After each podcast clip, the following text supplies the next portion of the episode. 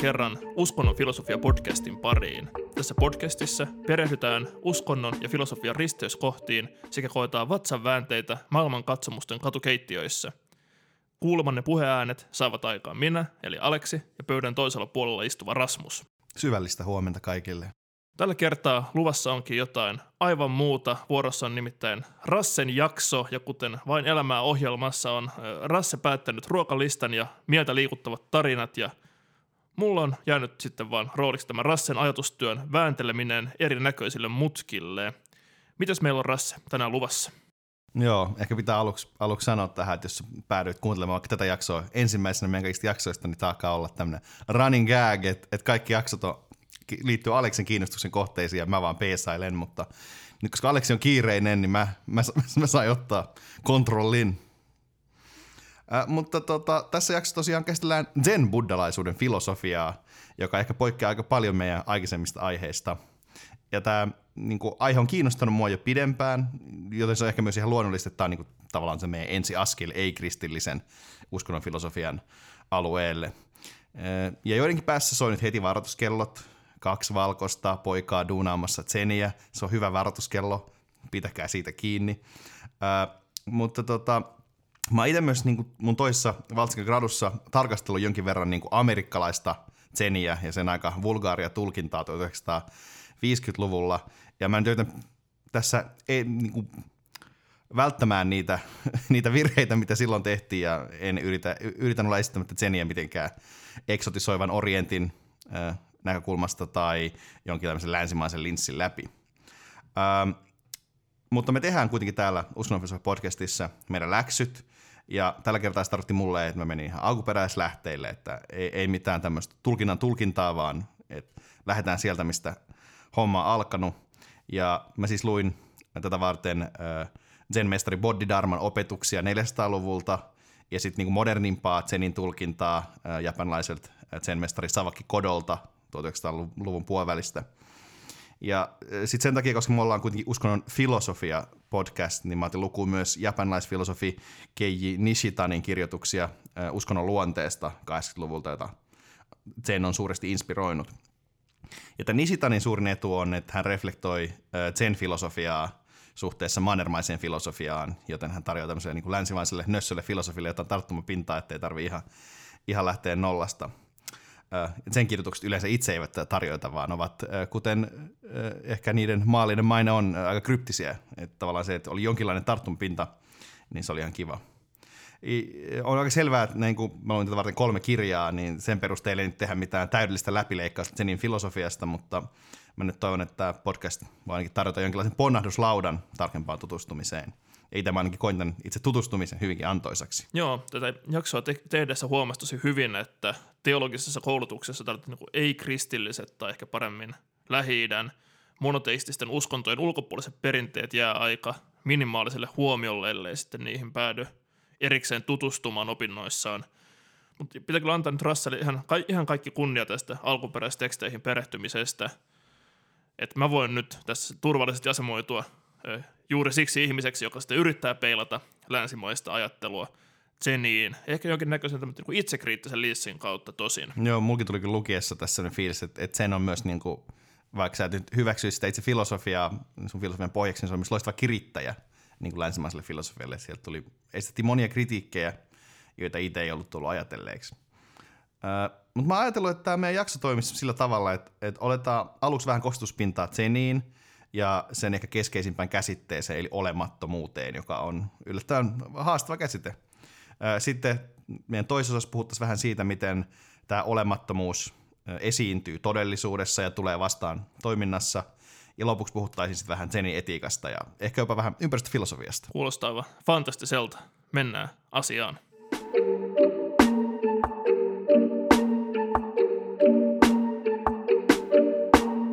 Tulin tähän maahan ainoastaan tuodakseni tämän suuren kulkuneuvon suoran opin. Tämä mieli on Buddha. En puhu moraalisääntöjen noudattamisesta, hurskaudesta, enkä sellaisista askeettisista harjoituksista, kuten veteen tai tuleen hyppääminen, miekkojen päällä kävelystä, vain yhden päivittäisen aterian syömisestä tai pidättäytymisestä makuulle laskeutumisesta. Nämä kaikki ovat väärää oppia. Jos ymmärrät oman liikkuvan, ihmeellisen ja valaistuneen luontosi, kaikkien buddien mielestä tulee sinun omaisuuttasi.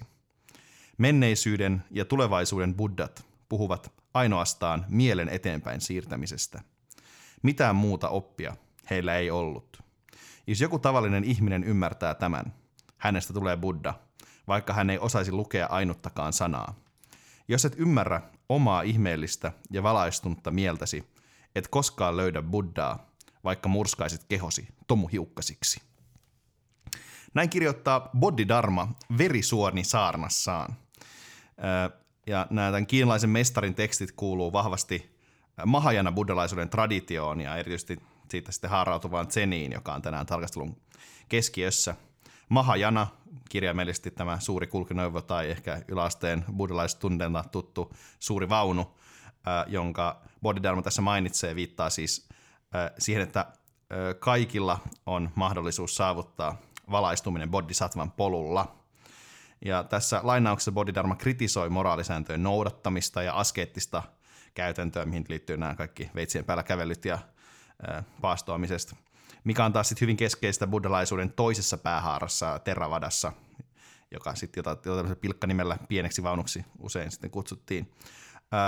Mutta ennen kuin mä yritän lähteä selittämään, niin kuin, että mitä bodhidharma tässä oikein tarkoittaa sillä, että tämä mieli on buddha, niin kysy Aleksi, että minkälainen mielikuva sulla on niin kuin Zenistä ja buddhalaisuudesta noin niin kuin ylipäätänsä? Mm, joo, kuten mä tuossa edellä vähän vihjasin jo, niin varmaan merkittävin mun mielikuvia kuvaava laatusana olisi puutteellinen, mutta karkeasti mulla on sellainen käsitys, että vaikka läntistä kristinuskoa ja buddhalaisuutta erottaa vahvasti se, että – kristillisen ajattelun perinteessä teologia ja kristillinen filosofia vaikuttaisi olevan aika irrallaan varsinaisesta uskonnollisesta niin tavalla käytännöstä, ja tämä ajattelu asettuu osaksi näitä käytäntöjä vasta ikään kuin tavallaan toisen teologisen tason niin liturgiikan kautta, kun taas buddhalaisuudesta mulla on taas kuva, että siinä tavallaan käytäntöä ja ajattelua ei voi mielekkäästi erottaa toisistaan. Tämä on ehkä niin kuin hyvin yksinkertaistava kuva, ja ehkä perustuu vahvasti tämmöisen tavallaan toiseuden kautta ajattelemiseen. Mutta sellainen kuva mulla on. Ja toinen mielikuva liittyy ehkä eroihin jotenkin niin ontologisissa käsityksissä, että jos läntisessä ajattelussa ollaan pyritty ikään kuin naulaamaan todellisuus paikoilleen joillakin käsitteillä ja kategorioilla, niin ehkä etenkin Zenissä näistä pyritään pääsemään eroon ja todellisuus pikemminkin nähdään niin jatkuvasti muutoksen alaisena että ehkä tällaisia alkufiiliksiä. Joo, no siis ne on ihan ymmärrettäviä keloja ja osittain myös ihan niin paikkaansa pitäviä, että et toki niissä on huomattavasti enemmän nyansseja kuin mitä tässä Aleksi esitti ja huomattavasti enemmän nyansseja kuin mitä mäkään tulen esittämään. Mutta mut tota, jos mä mietin tätä Bodhidharman tekstiä, joka on siis yksi näistä tosiaan sen buddhalaisuuden keskeisistä teksteistä, jossa siis, kuten sanoin, niin Bodhidharma kirjoittaa, että, että mieli on Buddha. Ja tota, ehkä mä lähtisin selittämään tämän niin kuin mielen luonnon hahmottamista niin, että pitäisi ymmärtää sen olevan tyhjyys tai olemattomuus. Eli et, et se, minkä takia mieli on Buddha, on sen takia, että siellä se ei tavallaan ole. Toissa kohtaa Bodhidharma kirjoittaa, sen tarkoittaa sitä, ettei ajattele mitään. Jos ymmärrät nämä sanat, tällöin kävelemisesi, seisomisesi, istumisesi ja makuulla olemisesi ovat kaikki zeniä – Tämä kuulostaa aika simppeliltä, että sä vaan nyt lopetat ajattelemisen ja sitten sä tavallaan toteat, että Buddha olikin there all along. Mutta todellisuudessa tämä on kyllä oikeastaan aivan päättömän monimutkainen kela. Ja tota, näin niin kuin läpeensä länsimaisen niin kuin mielen, oma mieleni tässä. Ensimmäinen kysymys on luonnollisesti, että miten ihmeessä ollaan ajattelematta mitään. Mun on vaikea miettiä asia, paikkaa, jossa mä en olisi miettinyt mitään. Et, et onhan tavallaan – koko meidän filosofinen systeemi rakennettu tavallaan sille kartesilaiselle oletukselle, että cogito ergo sum ajattelen siis olen. Ja niin kuin ainoa lopputulos, mihin tässä meidän kartesilaisessa viitekehyssä voi siis päätyä, on, että ei mitään voi olla vaan niin kuin oman pään ulkopuolella. Että ainoa varma asia on, missä mä tiedän, että on jotain, niin on mun niin kuin pään mielen sisällä. Mutta kuitenkin niin kuin Zenissä tämä lähestymistapa on niin kuin hyvin erilainen kuin Descartilla esimerkiksi Nishitani toteaa tämän hienolla vertauksella.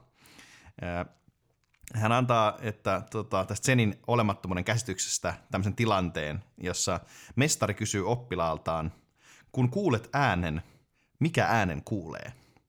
Oppilas miettii pitkään ja sitten joutuu toteamaan, että hän nyt löydä sisältään mitään, mikä tämän äänen kuulisi. Ja tämän samanlaisen legendan mukaan oppilas tuli pyytämään Bodhidharmalta, että mä tyynnyttäisin hänen mielensä. Ja Bodhidharma vastasi, että no anna minulle mielesi, niin minä tyynnytän sen.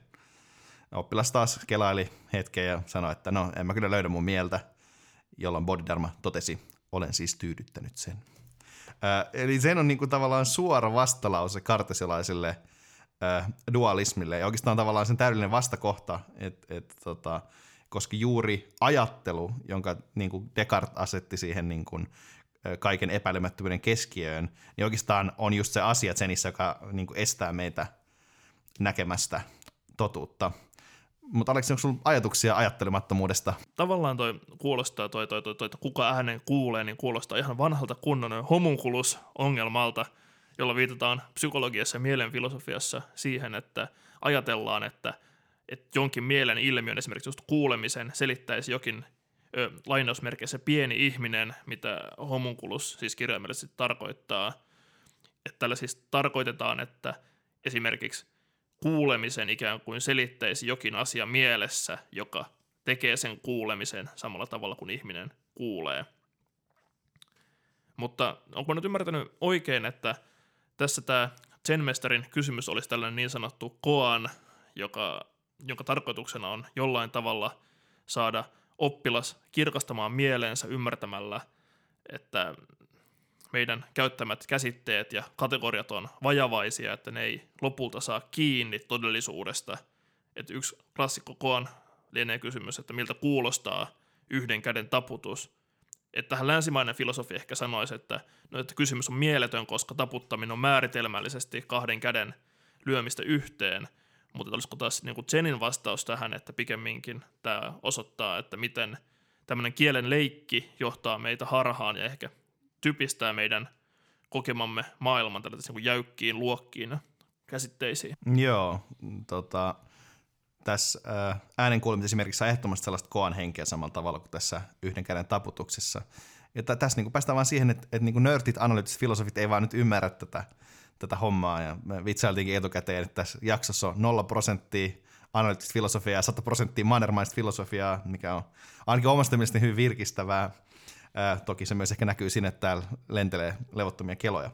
Mutta jos mietitään niin klassista kysymystä yhden taputtamisesta, niin tosiaan se ää, niin kuin tavallaan näyttää osoittavan niin kuin meidän tämän järkevän kategorisoivan ajattelun rajat, että me ei pystytä antamaan siihen varsinaisesti mitään vastausta, ja sen tavallaan niin kuin nimenomaan, kun lähdet kelaamaan sitä, niin sitten se tavallaan sellainen pinki-ponki käy niin kuin päässä ja sitten sä toteat, että no oikeastaan eihän mitään ole. näin, näin, näin voisi ajatella. Ää, tota, mutta voidaan todeta, että länsimäinen filosofia on, on niin kuin täysin väärä vastaamaan tällaisiin kysymyksiin. Että meillä ei tavallaan, etenkään se analyyttisen perinteillä ei ole niin kuin jotenkin resursseja vastata tähän. Mutta tämä Nishitani ajatteli, että myös niin kuin lännessä voisi olla toivoa, että meidän filosofia on oikeastaan mennyt jonkin, määrä, jonkin verran niin kuin eteenpäin ja lähestynyt ää, Zeniä. Ja nimenomaan siihen, että hän ajattelee, että länsimäinen filosofia on lähestymässä olemattomuuden käsittämistä.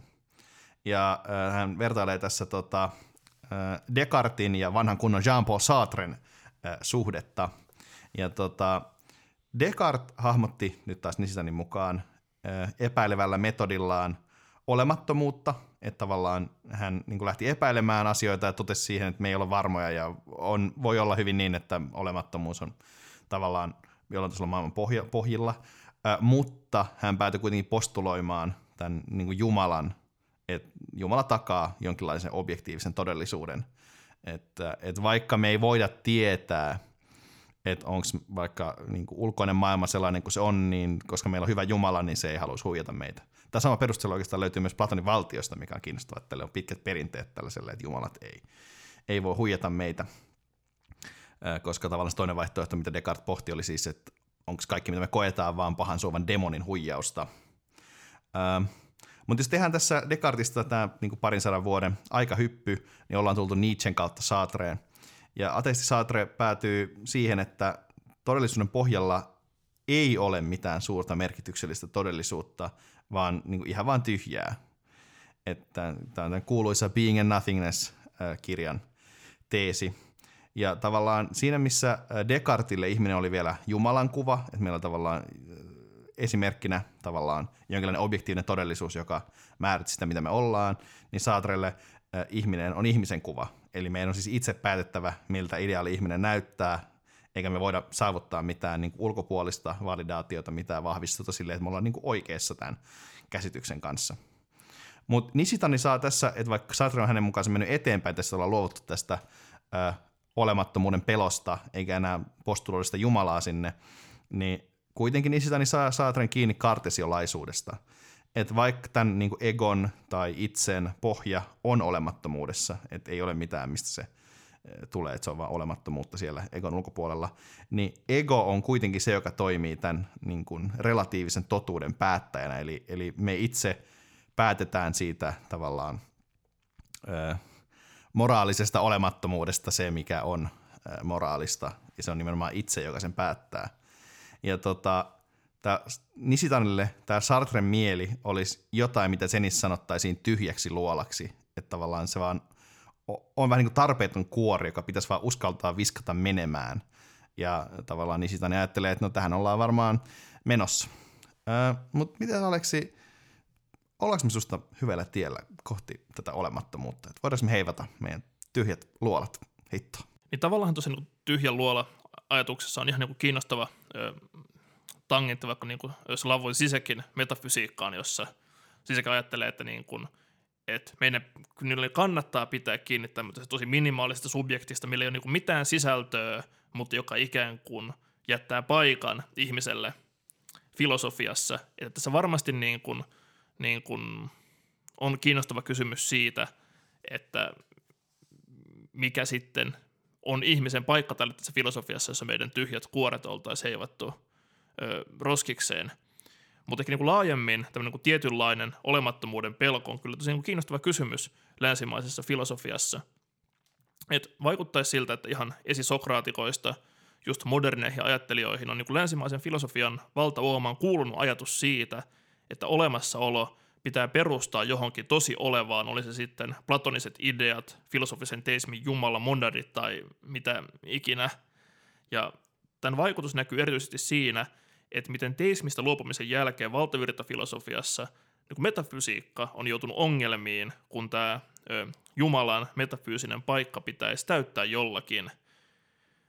Mutta ehkä tässä juuri ö, niin kuin Nietzschen julistamalla Jumalan kuolemalla on ollut merkittävä vaikutus, että epäilemättä just tämän takia Gilles Deleuze ja Felix Guattari on kirjoittaneet, että, että Jumalan kuolema ei pidä nähdä millään tavalla tragediana, vaan suunnattomana filosofisena saavutuksena – juuri tätä satoa sitten niitettiin vahvasti ö, kasarilla.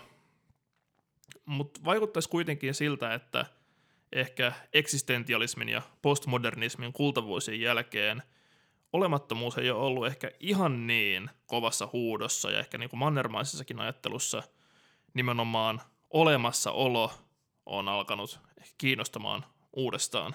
Joo, tämä on ihan totta. Et musta tuntuu, että postmodernismilla on nykyään aika bad rep, että tavallaan sitä tulkitaan kaiken näköisillä kammottavilla tavoilla väärin, eikä ehkä ymmärretä sitä tavallaan eh, just sitä, mistä vaikka Deleuze Gattari kirjoittaa, että se tavallaan filosofisen saavutuksesta, mikä vaikka Jumalan kuolema on. Ää, mutta tota, tämä on, on kiinnostava tämä kehitys, koska jo niin antiikin filosofiassa oli vahva niin kammo tyhjyydelle – ja esimerkiksi vaikka niin kuin Parmenides, Platon ja Aristoteles vastusti, niin kuin, että ei ole olemassa minkäänlaista tyhjyyden ö, konseptia, että se ei ole niin kuin, mahdollista. Ja sitten jos tyhjyyden mahdollisuutta puolustettiin, niin sekin oli niin kuin hyvin pienissä määrin, kuten Aristoteleen, oppilaalla Stratonilla, myös siis kuinka hieno nimi, Straton. Mutta äh, Straton ajatteli, että tyhjyyttä on vain niissä kohdissa, jossa asiat ei pysty limittymään täydellisesti – ja jos mä ymmärsin oikein, niin Stratonin näkemystä inspiroi Platonin ajatus siitä, että asiat muodostuu erilaisista geometrisistä muodoista, ja sitten se on kyse siitä, että tavallaan jos sä tunget pallon ja pyramidin yhteen, niin sinne jää jotain niin kuin väliin. Ähm, että tyhjyden äh, niin kuin tila oli hyvin niin kuin vähäinen, että kuitenkin suuri osa asioista oli ainetta. ja sitten oli toki toisenlaisia ajatuksia, että esimerkiksi stoalaiset ajatteli, että täällä meidän varsinaisesti täällä meidän maailmassa ei varsinaisesti ole tyhjyyttä, mutta sitä on universumin ulkorajan tuolla puolen. Ja tämä tavallaan tuo ehkä esiin tämän tärkeän erottelun tyhjyyden ja olemattomuuden välillä. Et stoalaisessa ajattelussa, että sä periaatteessa voisit jatkaa kävelyä universumin ulkopuolelle, jos siellä nyt voisi kävellä, mutta sillä ei vaan siis olisi mitään, että se olisi niinku ainoa asia, mitä siellä olisi, se vaan niinku tyhjää. Ja jos taas Zenissä hahmotettaisiin, että universumin rajan takana on tätä zeniläistä olemattomuudesta, olemattomuutta, niin siellä ei olisi edes tyhjyyttä, eikä tavallaan edes e, ei olemista. Ja tämä ehkä kertoo hyvin vaikea tämä olemattomuuden konsepti. Joo, se on ihan totta. Ainakin niin kuin mulle niin kuin olemattomuuden käsitteellistäminen on jotain, että mistä on niin kuin vielä vaikeampi saada otetta kuin vaikkapa siitä, että mitä niin kuin aika on, joka se on jo aivan bonkers kamaa. Aika filosofista spesiaalia odottaessa. Kuka tietää. Mut ehkä, Aika näyttää. Voi luoja, mutta ehkäpä tosiaan tähän nyt olemattomuuden käsitteeseen sen kirjallisuus voi tarjota meille jotain näkökulmia.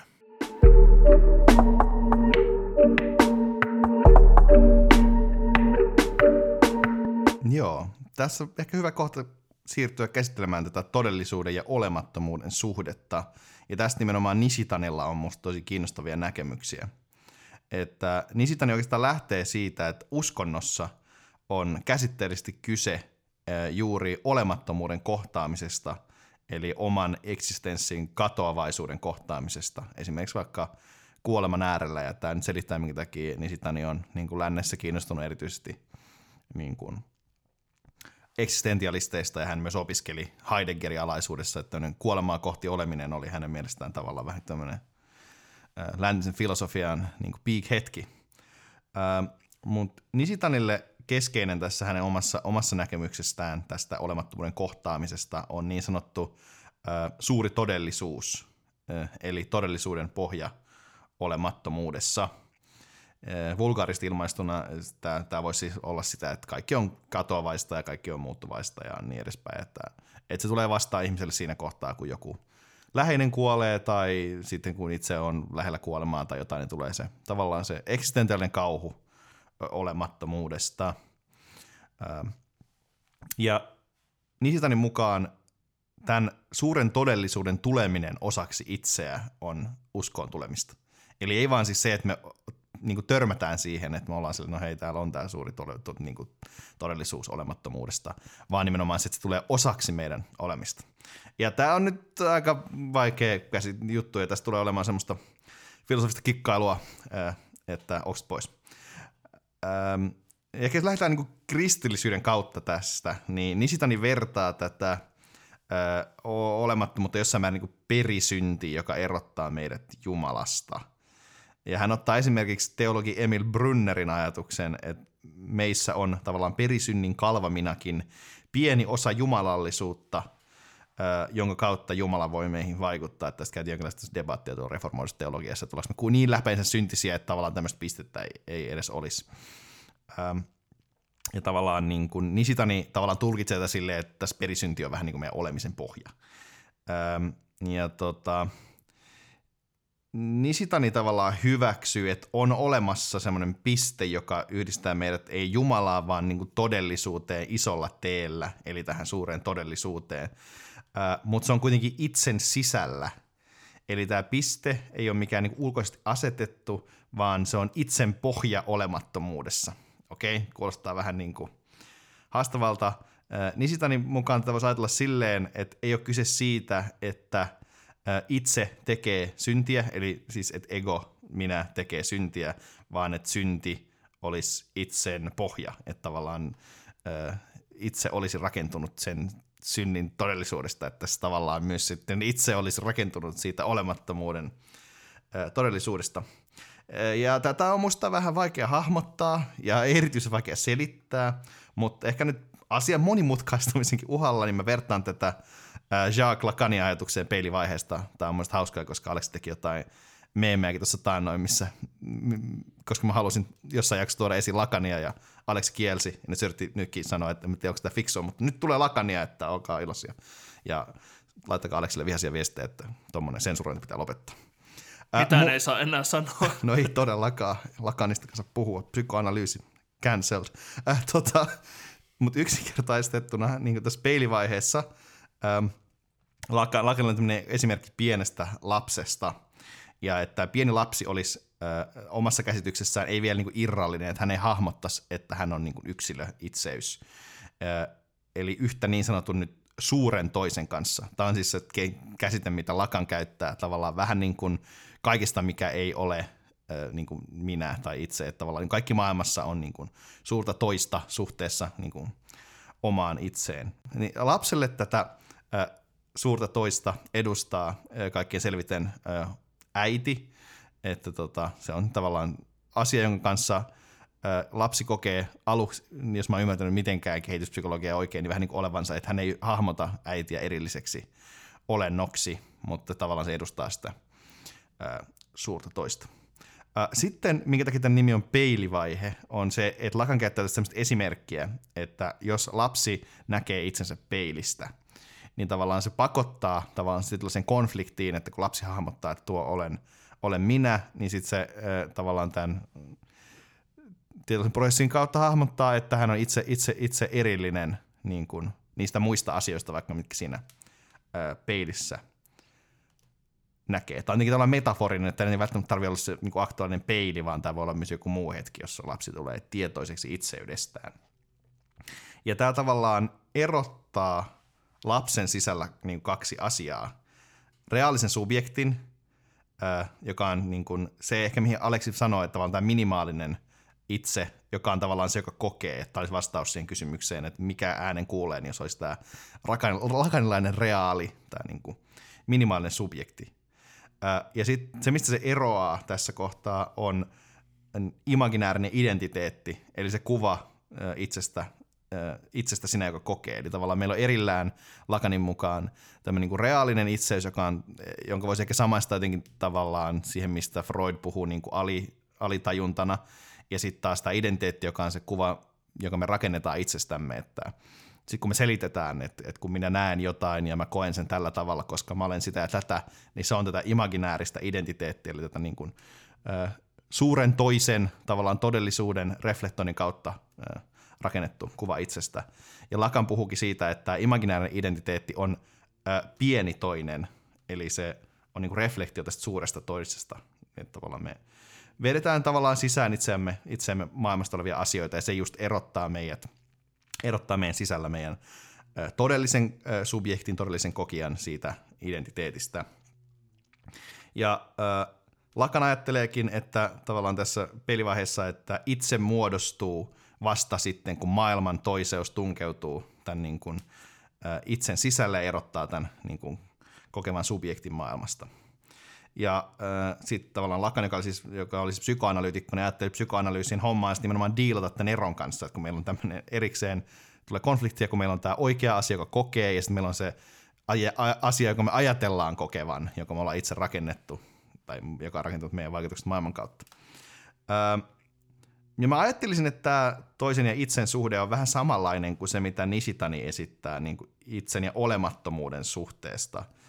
Eli olemattomuus, nyt tämä suuri todellisuus, joka ei siis ole sama asia kuin tämä tota, Lakanin suuri toiseus, mutta jota mä nyt vertaan, tämä on helppo homma.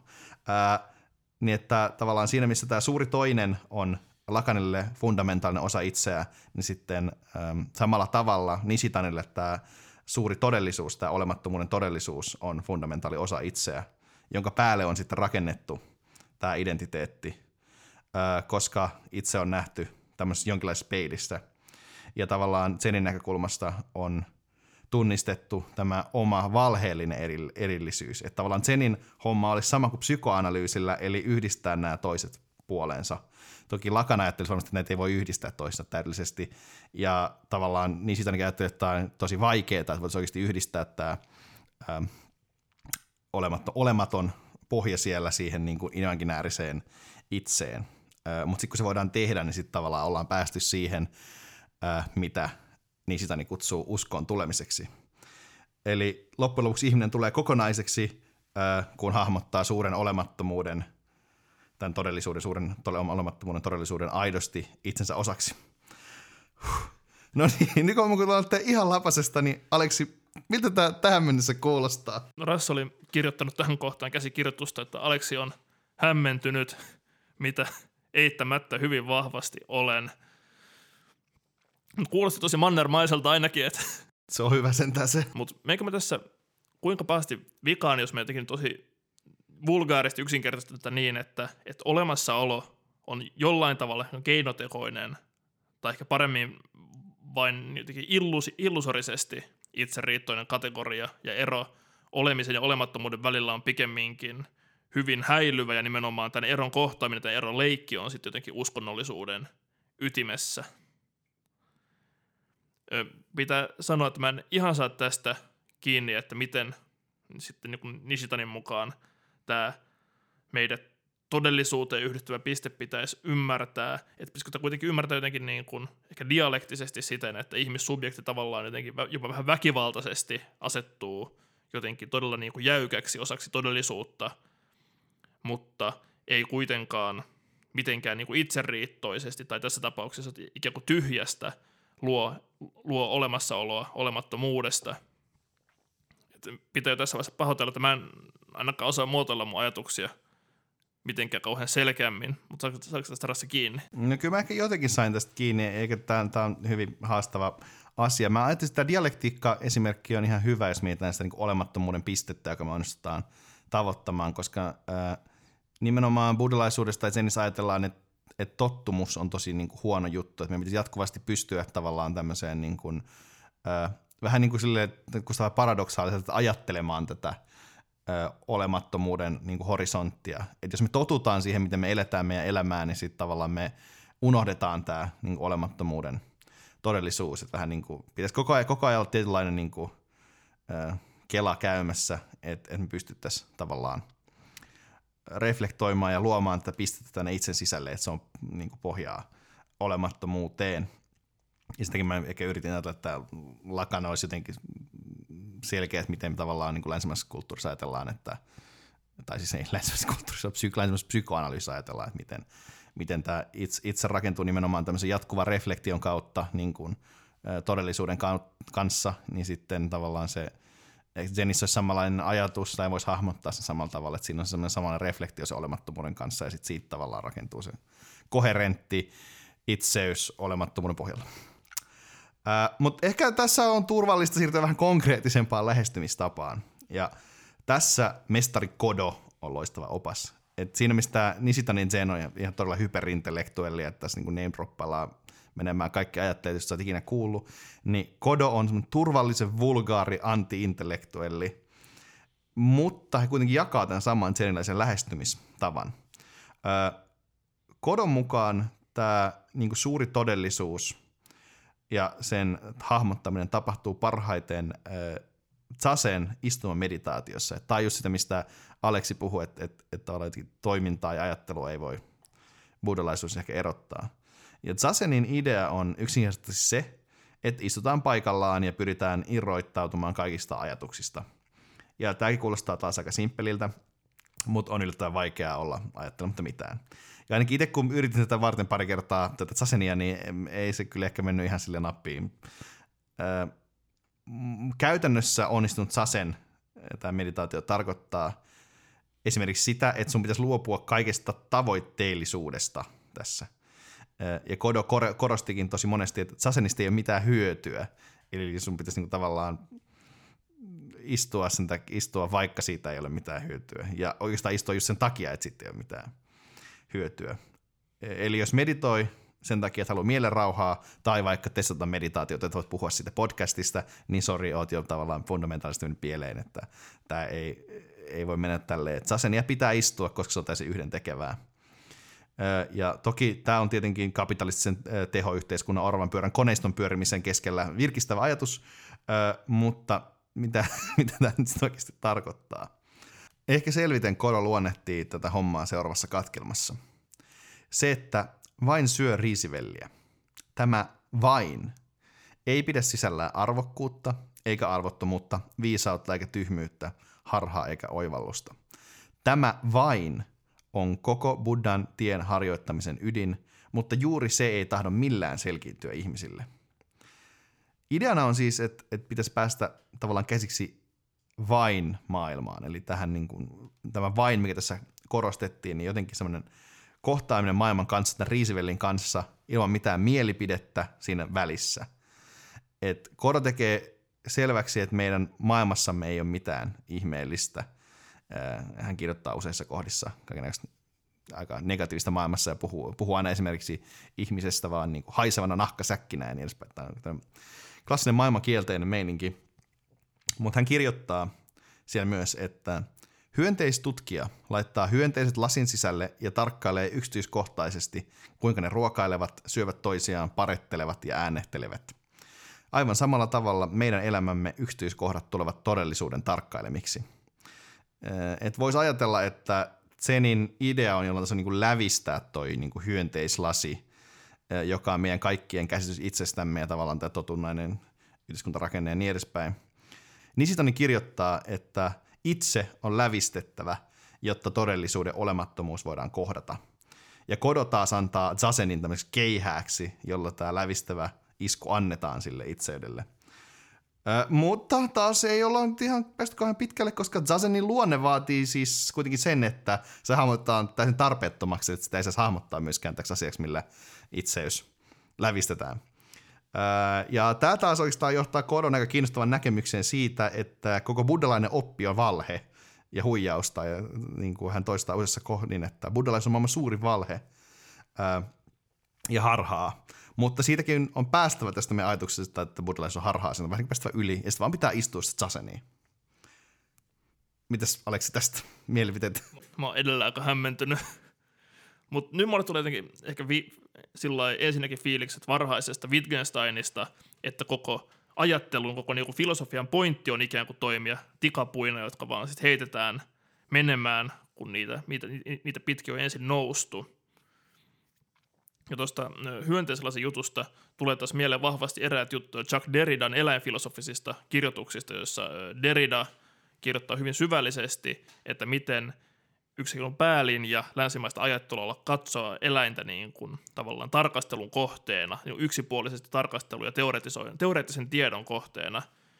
Ja tähän niin kuin liittyy just miten toisessa luomiskertomuksessa Jumala luo ihmisen nimenomaan nimeämään eläimet ja ottamaan ne hallintaansa – että Derrida näkee tässä eläimen aseman olla tavallaan sinä, joka nimetään ja joka otetaan haltuun, mutta jota ei ikään kuin kuunnella ja joka ei kykene vaikuttamaan sillä annettuun nimeen. Et jos hakee jotain tangenttia Zeniin, niin vanha kunnon Ninja Smart kirjoittaakin, että Zenissä olennainen kysymys voisikin olla, että, että haluaako eläin tulla nimetyksi – saatko tästä jotain otetta? Joo, toki. Et, et, mä ehkä en tiedä, olisiko meidän Smartin kanssa samalla tämän niin kysymyksen nimeämisestä, että mä ehkä voisin muotoilla tämän koani jotenkin silleen, että kysyisi jotain, että äh, miksi virtahevon nimi on virtahepo, ja sitten tavallaan, koska siinä ei ole tavallaan mitään syytä. Derrida varmasti niin ajattelisi vähän samalla tavalla, että sitten se loppu, loppujen lopuksi tulos on vaan se, että no virtahepo on virtahepo, koska se on kaikki, mikä ei ole virta, ei ole ei virtahepo. Äh, että hyvin seniläinen ajatus on Derillakin tässä jotenkin on taustalla. Mutta se on ihan totta, että et, et koko tämän seniläisen homman jotenkin ytimessä on vähän niin kuin, niin kuin irtipäästäminen ja tavallaan se, että et ei, ei otettaisikaan haltuun eläimiä, että se olisi niin kuin hyvin anti, anti-zen ajatus. Uh, mutta toi, niin kuin, minkä sä toit Wittgensteinista, viitataan siis traktaattukseen, jossa ajatellaan, että, että tavallaan ne lauseet, mitkä Wittgenstein traktaattuksessa kirjoittaa, on tavallaan niin kuin, jotenkin niin kuin, mielettömiä. mielettömiä, että ne pitää heittää pois. Ne pitäisi niin kuin ymmärtää pohjaksi, mutta sitten loppujen lopuksi niitä ei kuitenkaan voida niin kuin käyttää minä väitelauseena, vaan ne pitää niin kuin ylittää. Niin samalla, samanlainen kelahan tässäkin tuntuu olevan.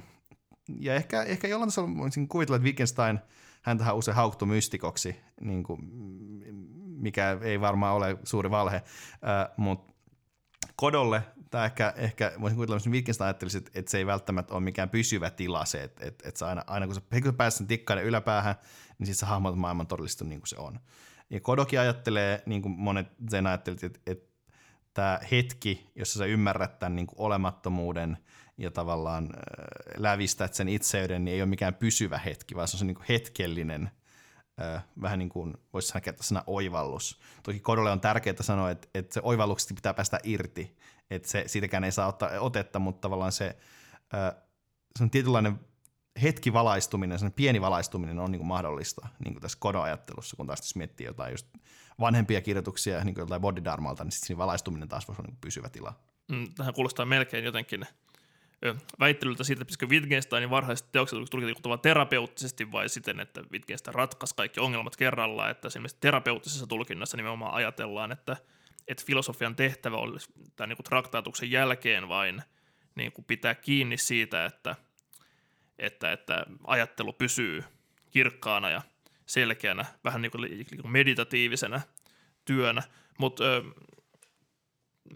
yksi tavallaan niin kuin, ö, tangentti ehkä länsimaisen filosofiaan, mitä Zenistä on esitetty, on tavallaan, että, että Zeniä pitäisi ymmärtää ehkä niin kuin kantilaisesti, että ikään kuin meillä on kaiken näköisiä käsitteellisiä viitekehyksiä ja muita himmeleitä, joiden kautta me otetaan maailman haltuun, joka jäsentää maailmaa.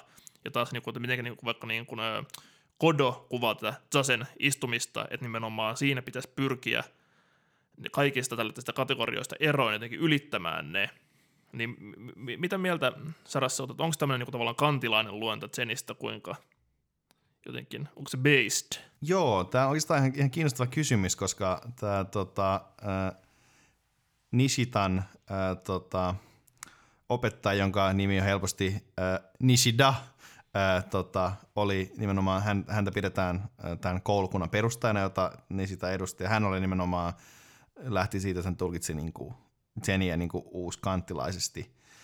Ja mä olisin halunnut lukea tämän hänen niin kuin teoksensa, mutta mut mä en löytänyt sitä mistään tätä varten. Mutta mut ymmärtääkseni tämä on kuitenkin ihan, ihan niin kuin, äh, jossain määrin järkevä tulkinta. Että et jotenkin tämä niin kuin asia, mikä pitäisi tässä niin kuin läpäistä tässä itsessä on nimenomaan ne kantin tavallaan kategoriat, että miten me hahmotetaan maailmaa. Et jos me päästään siitä tavallaan eroon, niin me voitaisiin tavoittaa todellisuusansi. Eikö se ole mitään vastakohtaa? On, on, mulla on todellakin vastakommentti tähän, mietin, mitä mä tämän sanon. Joo, toi on toki kiinnostava kela, ja ehkä toki niin kuin varmaan niin kuin tosi niin kuin striktissä kantilaisessa mielessä sanottaisiin, että no, tällainen niin kuin näkökulma näitä kategorioita ei ole mahdollista, mutta just sen takia tämä tekee tästä jotenkin uskonnollisesti nimenomaan kiinnostavan, että nimenomaan jotenkin tämmöinen niin ehkä mahdottoman tavoittelussa – ja toki tietyllä tavalla tässä on kiinnostavia viboja objektiorientoituneen ontologian käsitykseen siitä, että, että miten me voitaisiin saada tietoa objekteista ikään kuin sinänsä, että ikään kuin vaikka Graham Harman, joka on tämän koulukunnan yksi kuuluisa edustaja, ajattelee, että me, me tavallaan voidaan jakaa objektit tavallaan niin kuin neljään tavallaan osaan, joissa on sitten tavallaan, että miten ne esiintyy meille ja mitä ne on sinänsä – niin tavallaan, että se olisi niin kuin, Sasenin tämmöinen niin kuin esteettisenä pyrkimyksenä nimenomaan ylittää aistivaikutelmat jollain tavalla. Joo, tässä on nimenomaan se ongelma, että jos sä ajattelisit, että, että sä haluaisit tietää, että miten Zenissä äh, niin kuin saavutetaan tietoa objekteissa, ja sitten se virhe jo, että sä ajattelisit, että meillä olisi joku itse, joka voisi saada sitä tietoa, koska tähän ei niin kuin, tämän niin kuin paradoksaalisuudessa on mahdollista, tai se ei kuulu Zeniin. Mm, ja toki just niin kuin, että tietenkin, että ei voi olla, olla tiedonhankinnan metodi, koska silloin sitten olisi jotain hyötyä. Mutta tavallaan niin kiinnostava ajatus että nimenomaan, että voisiko olla ei-tietoa, joku niin esteettisen kokemuksen kaltainen asia. Joo, ja tämähän on, tämähän on aika haastava kysymys. Ja tästä me päästään mun hyvin meidän kolmanteen aiheeseen, joka on se, että miten Zeniä, miten tätä zen filosofiaa voi käyttää maailmassa toimimiseen.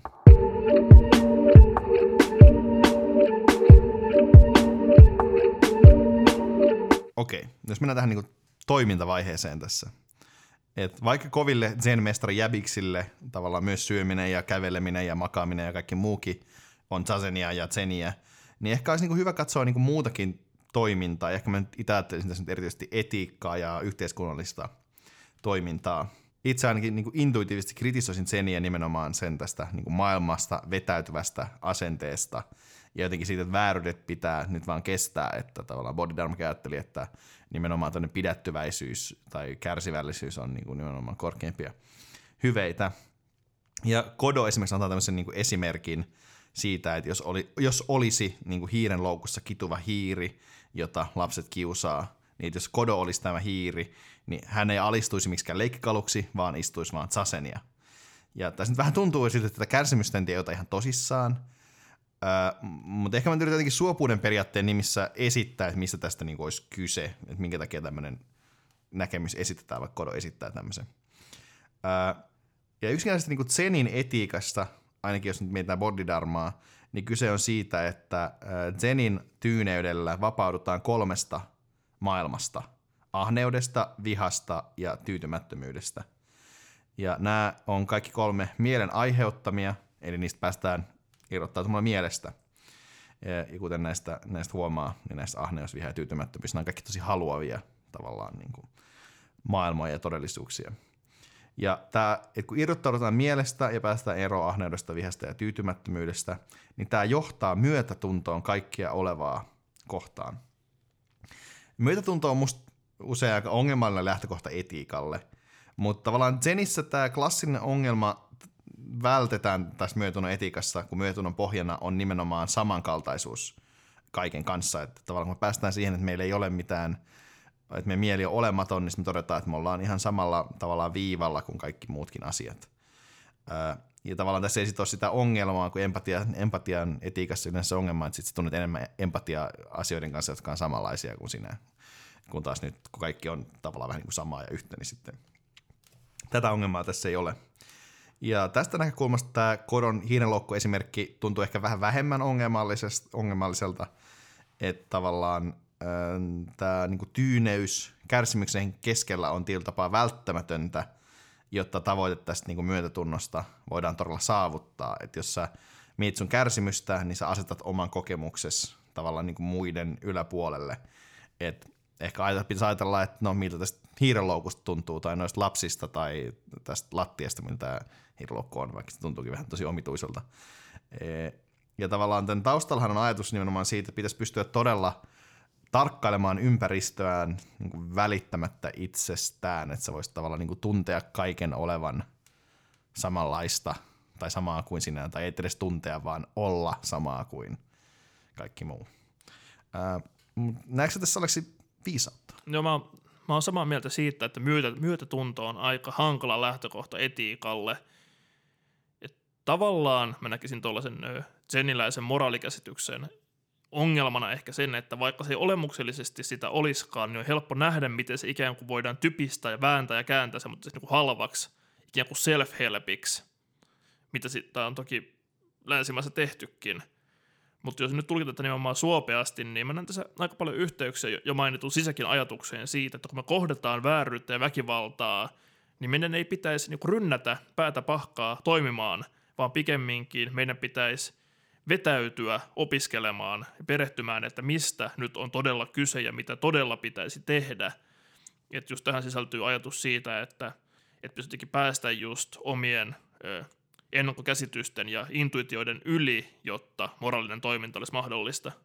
Joo, tämä sisäkin ajattelu tuntuu jotenkin niin, länsimaisesta näkökulmasta vähän, vähän samalla, samalla, samalla, että siinä on samankaltaisia elementtejä. Toki on tärkeää ajatella, että siitäkin esimerkiksi itse suhtautuu buddhalaisuutta aika kriittisesti noin niin kuin asiana, ja nimenomaan ehkä siitä näkökulmasta, että se on tätä vetäytyvää ja antaa tavallaan tilan kapitalismille ja Kiinan valtiokapitalismia ja kaiken näköistä muuta tämmöistä.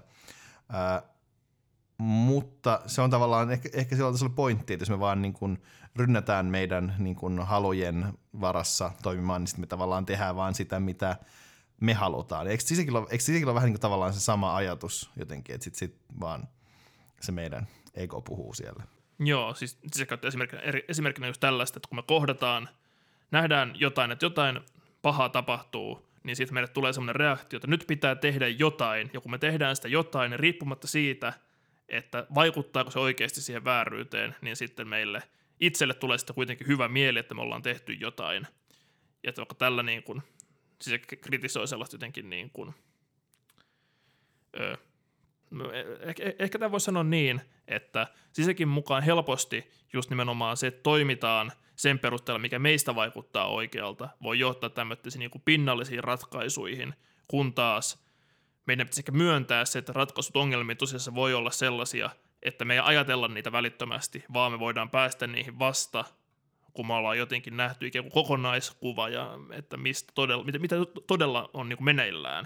Niin, että ajatella, että, että sisäkin näkökulmasta, joka kuitenkin on kapitalismikriitikko, niin sitten tavallaan se tämmöinen suoraan toimiminen johtaa vähän niin kuin jonkun kapitalismin niin kuin yksittäisen ongelman tilkitsemiseen vähän jollain niin kuin purukumilla ja sitten taas niin kuin me jätetään ajattelematta sitä, että mikä tämän niin kuin oikea ongelma siellä taustalla on. Joo. Ja ehkä, mutta kuitenkin tässä niin kuin sen ajattelussa mä ehkä vielä hieman jotenkin pidän ehkä enemmän ongelmallisena sitä, että se kuulostaa jotenkin siltä, että siinä just kiinnitetään huomio ikään kuin itseen kärsivällä subjektina. Että vaikka tuo hiirenloukku esimerkki on tosi metaforinen, niin ainakin musta, vaikka eläinten kärsimys näyttäytyy tässä todella ongelmallisena, koska tietysti tosiasiassa hiiri ei voi istua zatsenia, vaan pikemminkin hiiren kärsimyksen pysäyttävyys tulee nimenomaan siitä, että se on kärsivä toinen eikä voi itse vaikuttaa kärsimykseensä, jota hän kokee tässä lasten kidutet, kidutuksessa. Et jos mä tarkastelen sillä niin omia moraalisia kokemuksia, niin, niin mä oon ainakin huomannut, että nimenomaan eläinten kärsimys on jotain jotenkin todella pysäyttävä asia, joka rikkoo kaiken niin kuin tyyneyden. Että tähän voi kertoa anekdoottina, että toissa kesänä mä löysin itseni pitämässä kasvatuskeskustelua Nuuksiossa sorsia kiusanneiden lasten kanssa ja ehkä tässä tilanteessa nimenomaan niin kuin tosi vahva niin kuin moraalinen indikaattori oli tavallaan se, että mulla oli vahva tunne siitä, että, että on niin kuin, ikään kuin moraalisesti raivostuttava, että nyt, nyt meneillään jotain väärää. Että vaikka ei allekirjoittaisikaan metaeettistä emotivismia, niin mä väittäisin, että nimenomaan tunteet voi olla todella tärkeä moraalisen tiedon lähde. Ja meidänkin miettimään, että menetetäänkö jotain arvokasta, mikäli nämä tunteet tulkitaan ikään kuin jonain niin kuin mielen harhana. Joo, tämä on ehkä vähän semmoinen tietynlainen niin kuin ongelma, mikä itsekin näin tässä, koska monessa kohtaa nimenomaan tunteita, tunteisiin suhtauduttiin tosi negatiivisesti. Et, et mun mielestä pahimmillaan tämmöinen niin sen asenne ö, voi johtaa siihen, mitä tota, Yukio Mishima kuvaa teoksessa The Sailor Who Fell from Grace with the Sea, jossa on tämmöinen niin kuin, nimenomaan joukko poikia, jotka ihailee tämmöistä niin kuin mielen tyyneyttä ja tavallaan tämmöistä, että suhun, suhun ei vaikuta mikään, niin sitten tavallaan se, miten todistat sen, että sä pääset siihen jengiin, mikä, mikä niillä on, niin se, tämän päähenkilön pitää tota, tappaa paljon käsin kissanpentu. Ja nimenomaan sen takia, että ihan vaan, että, ei näy mitään, että, että suhun ei saa niin kuin vaikuttaa mikään tämmöinen niin kuin maailmallinen. Ja se on nimenomaan se kaikki negatiivisen tulkinta, mikä tästä tämmöistä niin sen asenteesta voitaisiin tehdä. Että nimenomaan vaan, että haluaisin ehkä ajatella tätä äh, ehkä vähän positiivisemmin. Ja mun mielestä Nishitani taas antaa tähän äh, tämmöisen äh, ehkä helpommin lähestyttävämmän positiivisen kuva vertaamalla tätä äh, ortodoksi kristillisyyden ajatukseen kenosiksesta, eli itsen tyhjentymisestä. Ja tässä on siis ajatuksena tässä kenosiksessa kyse siitä, että Jeesus, joka on tämä esimerkki tässä, että Jeesus tyhjentyi itse täysin – ollakseen täysin Jumalan niin kuin, tahtoa. Eli tavallaan, että hän on vähän niin kuin tyhjä malja, joka täyttyy Jumalan tahdolla ja tavallaan Jumalan agape niin kuin täydellisen rakkaudella. Ähm, ja tämä on juuri, juuri, tässä on juuri kyse siitä, että kun Nisitani äh, lainaa Jeesusta esimerkiksi tässä kohtaa, että hän vuorisaannossaan käskee rakastamaan vihamiehiä, niin tässä on kyse juuri siitä, että, että Jeesus on täysin tyhjä inhimillisyydestä – ja tavallaan täynnä Jumalan agapeen rakkautta. Että tavallaan me toimitaan tämmöisenä, tässä niin kuin, ähm, Jeesus toimii äärimmäisenä myötätunnon maljana. Äh, ja tota, kristillisessä traditiossa, teologiassa tätä ideaalia on Nisitanin mukaan noudattanut äh, niin sanotusti Zenin ykkösmies lännessä, eli äh, vanha kunnon mestari Eichhardt. Äh, ja tota, Kristillisessä mystiikassahan oli jo tässä niin Eckhartin aikaan pitkä ollut ajatus äh, uniomystikasta, eli tämmöistä mystisestä unionista Jumalan ja ihmisen välillä. Mutta Eckhart kuitenkin vei tämän pidemmälle ja puhui unionin tämmöisen niin kuin yhteen liittymisen sijaan yhtenä olemisesta, jossa tämä ego olisi siis täysin kadonnut jumalallisessa todellisuudessa. Ja näin samalla tavalla voisi siis hahmottaa myös tämän tavallaan maailman ykseyden – tulemisen yhdeksi itsen kanssa. Ja niistä ne kirjoittaakin tästä vähän tälle, we become ourselves the realization of realness, eli meistä tulee itsestämme, tai meistä itsestämme tulee todellisuuden todellistaja, että tavallaan tässä niin kuin ajateltaisiin ehkä, ehkä, ehkä niin kuin, että se pohjimmainen todellisuus olisi kuitenkin tämä myötätunto, vähän niin kuin tässä esimerkissä tämä pohjimmainen jumalainen todellisuus on tai Jumalan niin agape rakkaus, niin sitten tavallaan toimiessaan tyhjentyessään kaikista maailmallisesta, niin Jeesuksesta tulee tavallaan tämä agape rakkauden ilmentymä, niin sitten samalla tavalla voidaan ajatella, että Zenissä, kun sä tyhjennät itsesi, niin sitten se että sä, se toteamus siitä, että sä olet samaa kuin kaikki muu, niin johtaa tämmöiseen äärimmäiseen myötätuntoisuuteen, mikä estäisi esimerkiksi vaikka sen, että sä et, et voi laittaa hiiriä hiiriloukkuun. Kino siis tarjoaa tässä kyllä ihan niin kuin kiinnostavan niin kuin ajattelun näkökulman, tätä ajattelua edustaa myös Sisek heikeliläisessä tulkinnassa Jeesuksen ristin kuolemasta, jossa Sisekin mukaan nimenomaan Jumala niin kuin transcendenttina isänä kuolee ja kuolee niin kuin lopullisesti – ja jäljelle jää vain pyhä henki uskovaisten välisenä ykseytenä ja rakkautena.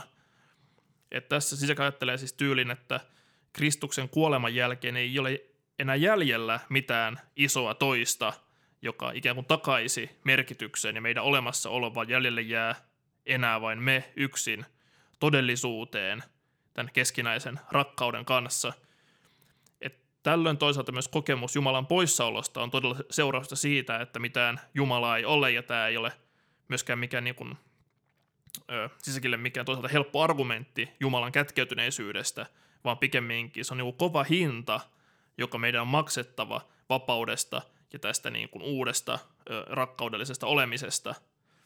Että voisiko tätä jotenkin nyt verrata myös tähän Nishitanin ajatukseen siitä, että, että tavallaan – ikään kuin vasta Jumalan kuoltua meidän on mahdollista luopua tällaisista tiukoista kategorioista ja olla jotenkin aidommin olemassa todellisuudessa. Niin, näin voisi ajatella, että ehkä meidän pitääkin nimetä, että, että Sisek on ehkä sen ykkösmies lännessä.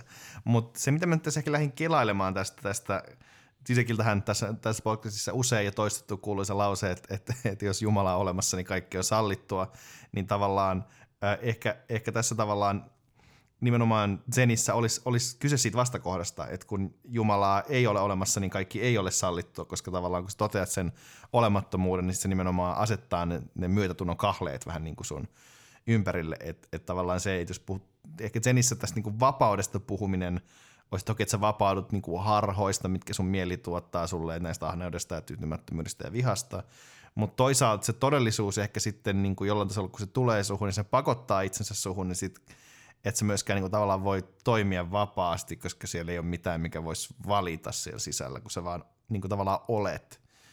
Et, et toki sinänsä tässä edelleenkin, tässä huomaa, että Sisek pitää kiinni siitä minimaalisesta subjektista, mikä on siellä sisällä, missä Zenissä luopua. Mm, toki myös toisaalta mä en nyt tiedä, että olisi niin niin vapaus, että, että miksi vapaus pitäisi aina ymmärtää niin jonkin valitsemisen kautta, on kuitenkin niin kapea niin niin libertariaaninen käsitys vapaudesta – että kyllähän niin kuin, että kyllä niin kuin, jos mä vaikka näkisin, että nimenomaan jonkinnäköinen vapaus, sanotaan nyt vaikka harhoista tai jostakin niin kuin tämmöistä niin kuin pakottavista kategorioista, voi olla myös sinällään niin kuin arvokas näkemys vapaudesta. Et mä näkisin ehkä vähän ongelmallisen, että kun puhutaan vapaudesta, niin puhutaan nimenomaan valitsemisesta, mutta kyllä tietysti niin kuin, en heittäisi kuitenkaan myöskään tätä niin kuin valitsemista pois, mutta puhuisin milloin sitoutumisesta tai jostain tällä. Joo, ja kyllä tässä niinku tavallaan, niinku, Zenin ytimessä tavallaan kuitenkin on se vapautuminen kaikkein kovimmasta rautahäkistä, eli siis meidän inhimillisyydestä. Ja tavallaan kyllä se ajatus, mikä vaikka kodolla on, että meidän pitää jatkuvasti kuitenkin pitää yllä tätä, että me ei voida vaan tottua tällaiseen, niin kertoo, että meidän pitää jatkuvasti valita, että me halutaan vapautua. Että se ei myöskään ole mikään semmoinen, että jos tulee joku, kun se valaistus, niin jos tulee jonkinlainen niin kuin zombi tai joku niin kuin robotti. Tai toki en, en, tiedä, mitä näissä niin kuin alkuperäisissä, tavallaan en ole lukenut niin paljon vanhaa niin kuin buddhalaista kirjallisuutta, miten se valaistuminen, kun siellä puhutaan niin kuin valaistumista pysyvänä tilana, että miten se niin kuin konkreettisesti toimii, mutta niin kuin tavallaan tässä niin kuin modernissa tulkinnassa, mikä kodolla esimerkiksi on, niin sun pitää kuitenkin jatkuvasti tehdä sitä töitä, että sä voit pysyä niin kuin tavallaan pystyisit saavuttamaan niitä yksittäisiä valaistumisen pisteitä. Mutta ehkä yksi juttu, mistä me voitaisiin vielä puhua, mistä mitä mä vähän vihjailin siinä introssa, olisi äh, Zenin yhteys ympäristöfilosofiaan, joka on ainakin itselleni yksi näistä äh, filosofisista kiinnostuksen kohteista. Ja mä ehkä kiinnostuinkin Zenistä osittain siksi, että Antti Salminen ja Tere Vadeen nostivat sen esiin äh, erinomaisessa ympäristöfilosofisessa, tai ehkä tarkemmin energiafilosofisessa teoksessaan Elo ja Anergia, joka on ehkä parasta suomenkielistä filosofiaa, mitä on koskaan kirjoitettu. Ja tämän kirjan ytimessä on ajatus siitä, että meneillään oleva ympäristökatastrofi on osaltaan seurausta kartesiolaista ontologiasta, eli tästä erottelusta subjektiin ja objektiin. Ja tämän, tämä ero tekee minusta itsestä yksilönä käyttäjän ja objektista, eli tästä maailmasta suuresta toisesta kartesiolaisen dualismin toisesta osapuolesta, tästä objektista jotain, mitä käyttää. Eli on niin kuin subjekti, joka käyttää ja objekti, jota käytetään. Ja mielestäni Heidegger summaa tämän kauniisti, kun kirjoittaa, että silloin kun kädessä on vasara, niin koko maailma näyttää naulalta. Että ihminen on tavallaan työkaluja käyttävä eläin äh, tässä kohtaa. Ja Saaminen ja Vaden on hyvin kriittisiä tälle Heideggerin äh, lähestymistavalle. Että kun ympäristö tavallaan ei tässä dualistisessa katsomuksessa ole jotain, minkä osa me ollaan, vai jotain, mitä voimme käyttää, jotain, mitä me voidaan hakata meidän kaikenlaisilla vasaroilla, niin äh, silloin me ollaan tavallaan niin kuin, siinä on heti se suuri riski, että me aletaan käyttämään sitä, että me aletaan paukuttamaan sitä vasaraa niin kovaa, että se niin kuin, objekti menee rikki.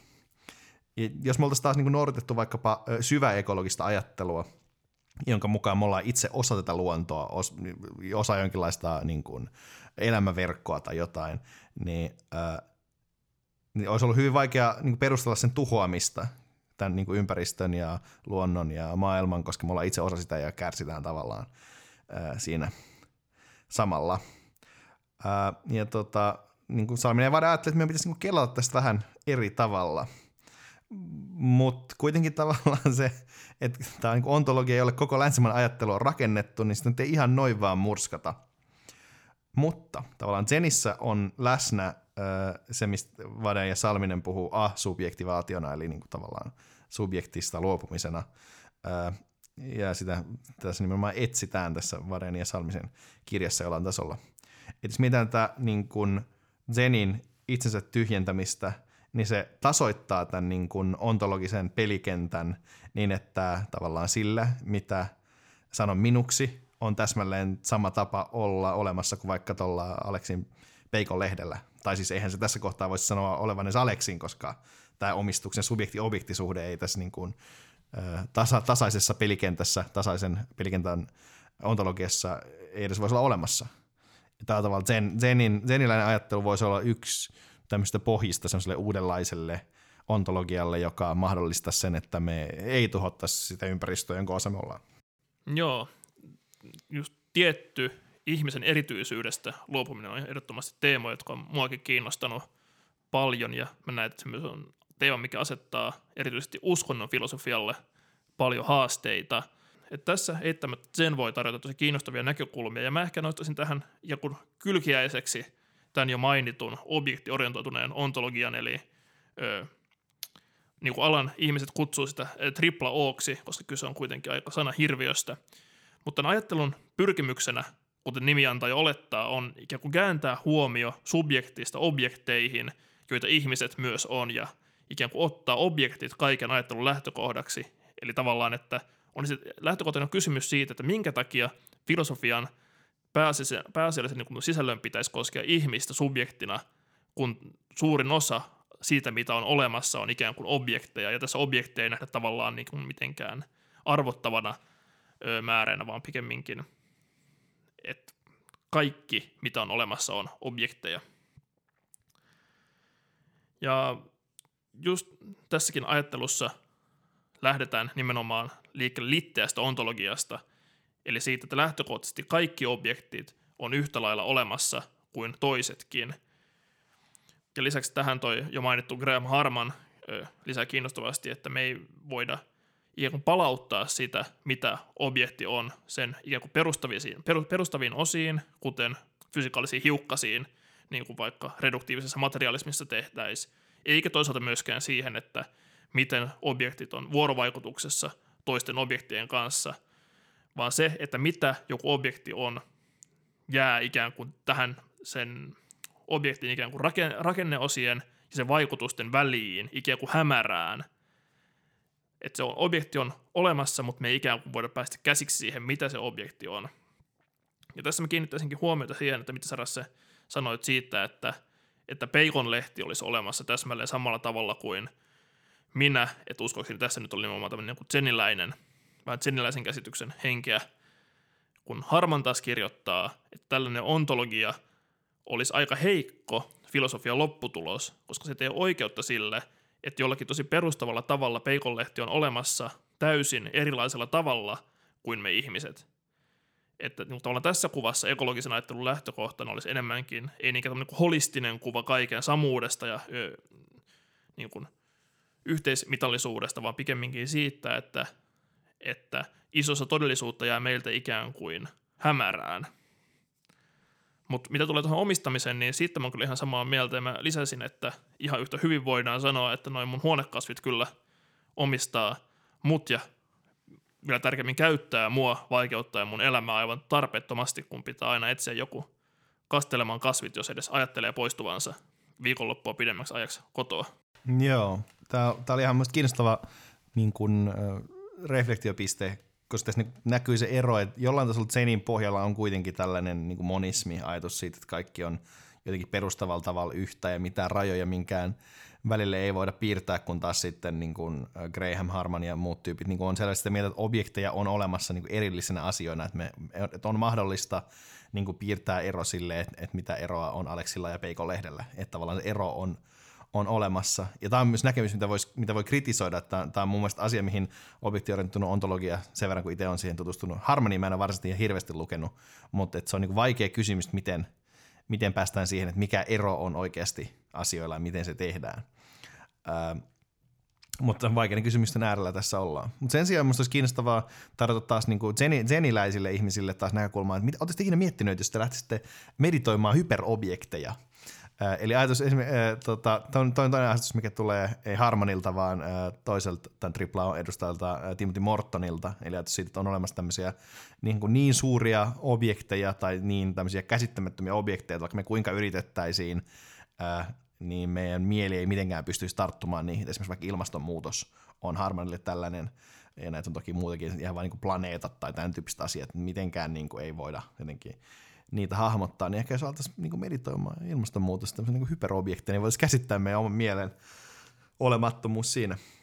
Um, mutta sitten mä mietin tavallaan tätä, että olisiko, voisiko tämän subjektin kuitenkin pelastaa, ja miten niin kuin, tavallaan rakentaa semmoinen niin kuin, käsitys tavallaan niin kuin länsimaisessa, länsimaisessa ajattelussa, minkä pohjalle ympäristöfilosofiaa voitaisiin rakentaa, että me voitaisiin pitää kiinni subjektista ja siitä huolimatta jotenkin äh, olla tuhoamatta kaikkea. Ja mä ajattelin, että ehkä yksi kiinnostava vastaus tähän löytyisi äh, tota, egoanarkistifilosofi äh, Max Stirneriltä, joka, jonka, jonka tunnettu, joka tunnettu lähinnä niin kuin meemeistään, This is a Spook meemeistä, koska Stirner ajatteli, että jotenkin kaikki äh, tämmöiset, esimerkiksi vaikka kristinusko tai etiikka tai ähm, taloussäännöt on vaan niin kuin haamuja, jotka tulee meidän eteen. Mutta jos Stirner oli kuitenkin se, mikä siinä kirjassa, tai kirjassa, minkä mä tuossa luin, The Unique and Its Own tuossa kesällä, niin se äh, keskeinen pointti, että minkä takia egoistin, kun hän on niin ääri-egoisti, niin miten pitäisi välittää niin kuin asioista, on sen takia, että sun pitäisi hahmottaa kaikki asiat sun omaisuudeksi. Että tavallaan niin kuin, äh, jos sä hahmotat vaikka sun ystävän sun omaisuudeksi, niin sit sä luonnostaan pidät sun omaisuudesta tavallaan hyvää huolta, koska, koska sä et tietenkään halua, että sun, sun niinku, ö, omaisuus niinku kärsii. Ja mä ajattelisin, että, ehkä tältä kannalta, jos me vaan ajateltaisiin niin jotenkin hyper-egoistisesti tavallaan kaikki, kaikki asiat meidän ympärillä meidän niin omaisuudeksi, niin tässä olisi ehkä löytettäisiin niin vähän tuosta niin kuin hevosen kenkään, että mentäisiin koko, koko pyörä ympäri ja sitten oltaisiin siinä tilanteessa, että kaikki on vähän niin kuin samaa, paitsi se itse ego. No niin, olisiko, olisiko Stinner? Olisiko, olisiko nyt aika? Sellainen meininki, että mulla lähtee paikatkin hampaista. Mutta mä kyllä ihan olisi, olisi valmis, valmis hyväksymään Stirnerin tällaista niin kuin omistusontologiaa, että mutta se kuulostaa tämmöistä niin hyperajolle vedetyltä niin kuin John Locken ajattelulta siitä, että tavallaan että se, mikä erottaa, tekee tavallaan ihmistä subjektin, on sen kyky omistaa – ja tavallaan niin Locke näki sen, että nimenomaan niin kuin ihmisen kyky omistaa tulee, tai että ihminen on Jumalan kuva, koska ihminen on Jumalan omaisuutta ja ihmisellä on kyky omistaa, niin tavallaan ihmisellä on myös annettu kyky omistaa tavallaan muita olevia ja myös samalla käyttää niitä. Että mä niin kuin, en tiedä. Mä, mä, mä, mä, mä suhtaisin hyvin skeptisesti kaiken näköiseen omistamisontologiaan, mutta toisaalta niin kuin jos tässä, tässä saadaan jotain niin kuin spinniä vielä, niin tuossa hakee Heideggeristä vielä toisen tulokulmat nimenomaan, että, että toisaalta tietyllä tavalla niin kuin me myös Heideggerin mukaan saadaan tietoa ja voidaan välittää asioista sen takia, että ne ikään kuin on meille työkaluja, että ikään kuin me ei huomata, mitä oliot on ennen kuin ne ei toimi sillä tavalla, kun me oletetaan, että ne toimivat, vaikka me mennään ö, bussipysäkille ja sen, siitä puuttuu katto, niin vasta sitten me ikään kuin tajutaan, että mikä bussipysäkki on, kun se on ikään kuin rikki. Et, et ehkä niin kuin tämmöinen omistami, omistamisontologia voi tarjota ekologisen perustan siinä, että me jotenkin ymmärretään, että mistä elon kehässä on kysymys sitten, kun se on rikki. Klassinen länsimäinen tapa, että selvitä, miten lamppu toimii, laita lamppu rikki, ää, lyö vasaralla. Ää, tota, Mutta ehkä, ehkä me nyt ei sukelleta tähän, tähän kauhean pidemmälle. Meillä olisi paljon mielipiteitä kyllä ontologiasta. Musta tuntuu, että me ollaan, me ollaan viime aikoina kiinnostunut ihan tarpeettoman paljon. Näin voidaan sanoa, että ei sitä montaa vuotta, pari vuotta sitten, kun me oltiin molemmat taivassa, että kyllä ontologia on kyllä filosofia, kaikkein turhin filosofia-ala.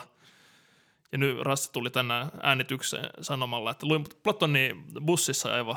Todella kiinnostavaa kamaa oli siis. Niin kuin, vitsi, kyllä suosittelen kaikille Platonin lukemista, mitä sanoja tulikaan.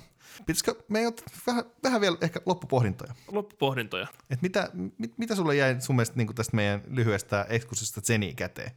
Mulla jäi ehkä tämmöinen impressionistinen kuva, vähän hämäriä ääriviivoja ja jonkinnäköisiä epämääräisiä kiemuroita. Mutta mä sanoisin, että kyllä niin kuin toi niin kuin olemattomuuskela on aika kiinnostava ja ehkä niin kuin – ehkä semmoinen niin tavallaan tangentti, mitä olisi voitu lähestyä tässä, olisi tavallaan jonkinnäköisen niin kuin ikään kuin ateistisen ajattelun rakentaminen oman olemattomuuden perusteella, niin kuin, niin kuin Sartre tekee, että mitä niin kuin Jenillä voisi olla tarjottavaa tämmöiden niin kuin ateistisen hengellisyyden niin kuin, ö, hyväksi. Joo, se on totta. Muokin ehkä nimenomaan lähti kiinnostamaan tämä, että, että voisiko tästä olla nimenomaan jonkinlaista kirittäjää tavallaan eksistentialismille, kun valitettavasti KO-traditio on ollut ehkä, ei ehkä ihan niin suosiossa, paitsi ehkä jollain 16-vuotiailla Edgyl pojilla, äh, mutta tota, Kyllä eksistentialismin vaihe kuuluu ihan kaikille. No kuuluu, kuuluu. Se on, se on oikeastaan hyvä juttu, ja se ehkä, ehkä jotenkin olisi ihan hyvä, että se jatkuisi välillä ihmisillä vähän pidempäänkin. Mutta mut mä mietin nimenomaan sitä, että et, et, niin kuin sanoinkin, että tämä olemattomuuden käsite, mikä, mikä me otettiin tähän keskiöön, on, on, on ainakin sellainen, minkä mä haluaisin ottaa osaksi jotenkin omaa filosofista työkalupakkia – että et tavallaan sit, sit kun sä oot nurkassa, niin sä voit heittää sen sieltä ja yhtäkkiä vapautua ää, vankilasta. Ja kyllä mä niin ajattelen, että jos mietitään tämmöistä niin ihan jotenkin tavallaan perusteististä uskonnonfilosofian vääntöä siitä, että no, että miksi tavallaan teistiset argumentit on kestänyt niin paljon aikaa, on se, että nimenomaan ne pyrkii postuloimaan jonkun tosi olevan.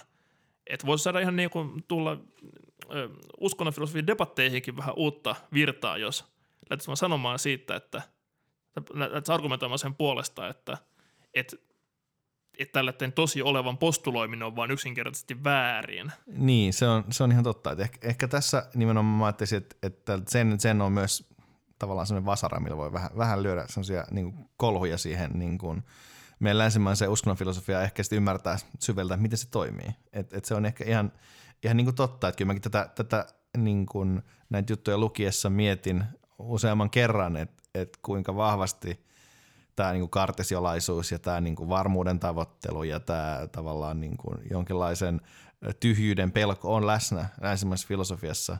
Ja siis vaikka mä oon lukenut ennenkin, vaikka esimerkiksi John Dewey oli tosi kriittinen monille näistä asioista, niin olisi kuitenkin eri asia tavalla lukea sen tradition niin ulkopuolelta sitä kritiikkiä, että tavallaan se tuntuu jotenkin semmoiselta niin kuin ehkä vähän jykevämmältä, kun se ei seiso niillä samoilla jaloilla, mitä se kritisoi. Joo, mutta ehkä näille jaloille voidaan päättää tämä meidän uskomattoman mannermaiseksi ja mielenkiintoiseksi venynyt Zen-jakso. Tämä oli ainakin mun mielestä erittäin kiinnostava ja myös pitää sanoa opin tästä paljon uutta Zenistä. Toivottavasti tekin, rakkaat kuuntelijat, olette saaneet tästä jotain irti. Kiitos, että kuuntelitte. Meillä voi laittaa viestiä meidän sosiaalisissa medioissa tai sähköpostilla uskonnonfilosofia.gmail.com – Sosiaalista medioista meidät löytää Facebookista ja Instagramista. Siellä voimme laittaa meille kivoja viestejä, vähemmän kivoja viestejä, linkata meemejä ja tykätä meidän meemeistä ja seurata, että mitä ihmettä me oikein puuhastellaan. Muistakaa, että elämässä ei sovi sekoittaa psykoanalyysiä ja sen filosofiaa.